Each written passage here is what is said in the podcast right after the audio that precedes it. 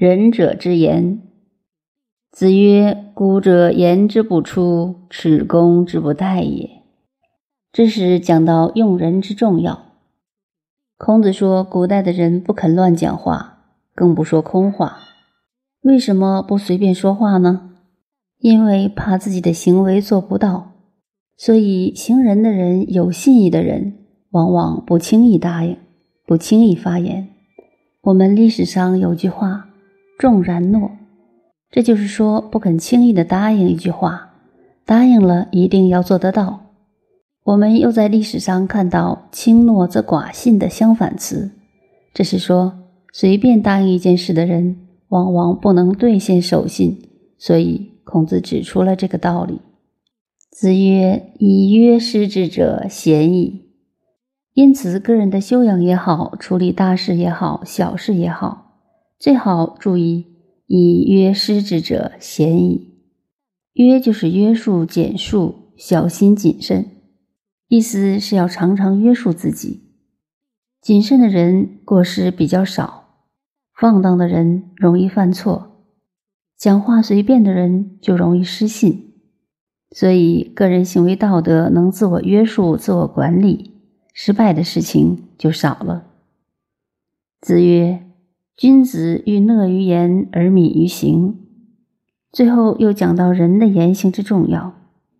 讷是嘴巴好像笨笨的，利嘴除了教书、吹牛、唱歌以外，没什么用。真正的仁者不大会说空话，做起事情行为上却很敏捷。换句话说，先做后说。不要光吹而不做。子曰：“德不孤，必有邻。”依我对《论语》的研究，认为每篇里面的章句是连贯而不能拆开的，二十篇前后次序也是连贯不能拆开的。现在这里又可以证明，这篇里仁并不是教你去找一个仁爱路去住。古人的解释即是选一个住处，要找一个人理。世界上哪来这许多人理？到哪里去找？孔子自己的家乡当然也不一定是人理。哪里是人理？假如我们的故乡是不人统治的世界，我们就不管它了吗？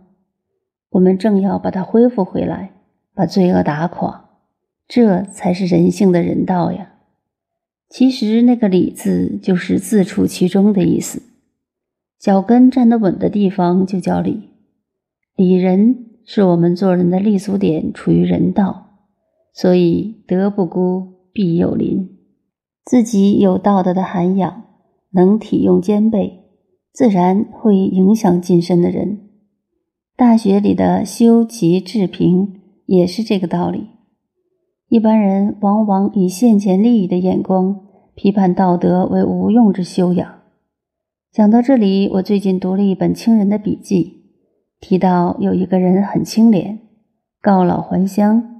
一天在门前看到乡下人卖一条新鲜的鱼，问价以后，摸摸口袋中没有钱，没有买成。回家和太太提起，太太说：“你何不写一张条子给他呢？”他问：“写什么条子可以买到鱼？”太太说：“你写上‘清官’两字。”他就把鱼给你了。太太悠他一默，这个老头子被逗得笑了。这说明什么？就是说明为道德而活着，有时候你会感到寂寞冷清。所以，我认为，如果寂寞能当成一种享受，那就可以讲道德了。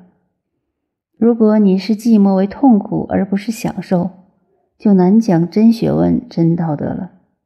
但是在此。孔子告诉我们：如果真为道德而活，绝对不会孤苦伶仃，一定有与你同行的人，有你的朋友。讲到这里是一个结论了，上面全篇几乎都是孔子的话，最后这两句则用子游的话。子游曰：“事君说，斯如矣；朋友说，斯疏矣。”我们看《论语》，好像庄子一样。最后往往掉两句，好像毫不相干的话。这里最妙的不用孔子的，而是用他学生子游的话。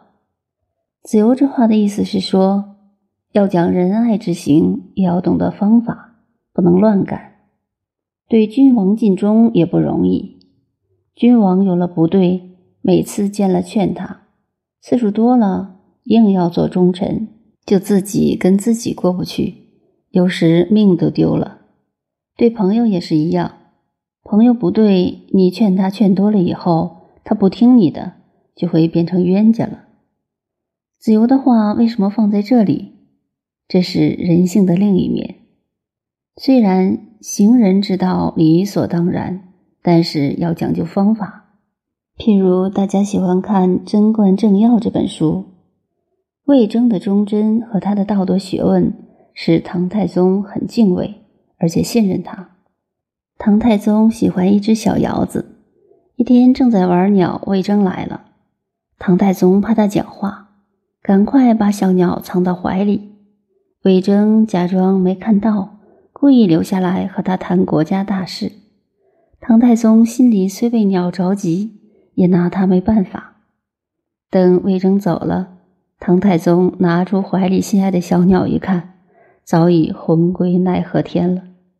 于是伤心的回到后宫，大发雷霆说：“我非杀掉这个田舍翁不可。”长孙皇后问明了原委，立刻穿了大礼服向唐太宗行礼道贺。唐太宗说：“有什么可贺的？”皇后说：“唐朝有魏征这样的好臣子，又有你这样的好皇帝，这是有史以来没有过的好现象。国家的兴盛是可期的，这还不可贺吗？”于是唐太宗息怒不谈了。以唐太宗这样气量宽宏的人，对魏征的意见样样接受，到最后，唐太宗还气得要杀他。若不是唐太宗的皇后暗中救魏征一把，这个老头的头也是要保不住的。后来魏征死了，唐太宗终于信了谗言，还是把他的墓碑给推倒了。一直到唐太宗征高丽失败后，才又想起魏征若在，必不会有此事，因此又树立起他的墓碑。这里把子由这几句话放在讲人道这一篇的最后，是含有深意的感慨。但是如果随时随地把这两句话记牢，做人家的部下也好，朋友也好，就变成滑头不负责任了，那又不是人道。所以，我们研究了孔孟学说，懂得了人生，才知道做人真不容易。